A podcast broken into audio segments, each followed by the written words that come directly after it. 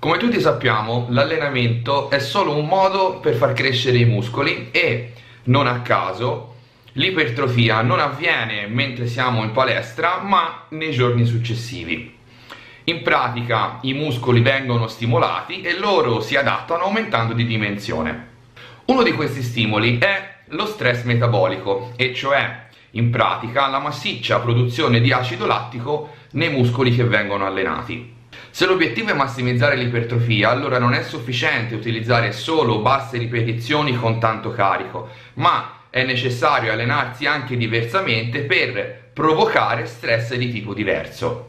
Ci sono tanti modi per poterlo fare, ma quello più semplice è scegliere almeno un esercizio e farlo durare per almeno 40-50 secondi consecutivi. In questo modo verrà prodotto molto acido lattico e di conseguenza verranno generati tutta una serie di segnali chimici i quali aumenteranno ed incentiveranno i processi che poi sfoceranno nell'ipertrofia.